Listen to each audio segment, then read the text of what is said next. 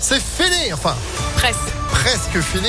On en parle juste après l'info. Léa Grillet, bonjour. Bonjour Phil, bonjour à tous. À la une ce mercredi, les contrôles de police renforcés dans les transports en commun à Lyon.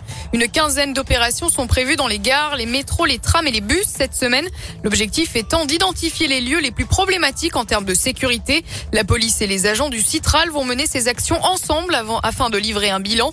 Yvan Bouchier, préfet du Rhône, délégué à la sécurité, a mené en début de semaine une réunion de travail avec les différents services. À Lyon, la situation est en train de s'améliorer Nous avons des résultats qui, c'est vrai, en 2021 avaient été euh, inquiétants au sortir de la crise, qui se sont euh, restaurés sur les six premiers mois de l'année avec une baisse des actes délinquants de près de 14%. Donc nous avons une amélioration de la situation. Cette amélioration, elle est liée effectivement à une augmentation, euh, j'ai envie de dire, de l'activité de tous, et notamment de ce service spécialisé qui est le service de la sécurité des transports collectifs, qui a vu ses effectifs augmenter dans des proportions non négligeables, une augmentation de plus de 20% sur un an. C'est un élément qui est euh, apporté au crédit de l'ensemble des efforts que les partenaires font.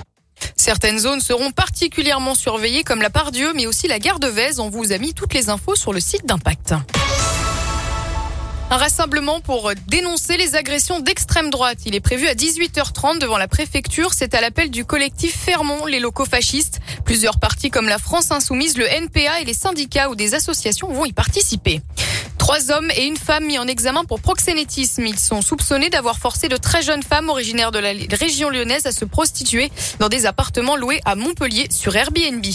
Attention aussi à la chaleur. Aujourd'hui, la vigilance orage a été levée. En revanche, la vigilance orange et la canicule est toujours de mise et ce toute la journée.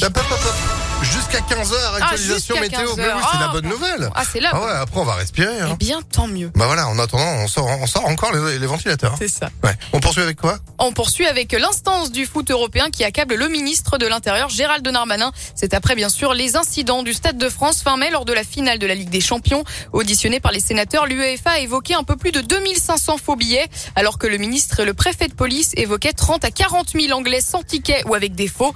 L'UEFA doit rendre un rapport sur le sujet au mois de septembre. Après s'être dégradée au gré des vagues et des confinements, la santé mentale des Français avait été retrouvée à l'été 2021 son niveau d'avant la crise sanitaire du Covid, exception faite pour les jeunes et les personnes souffrant de symptômes dépressifs les plus sévères selon une enquête de l'adresse.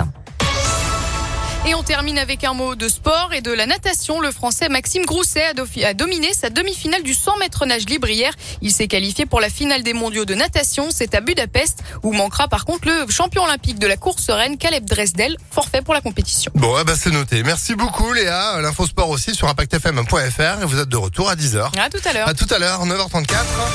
Météolion.net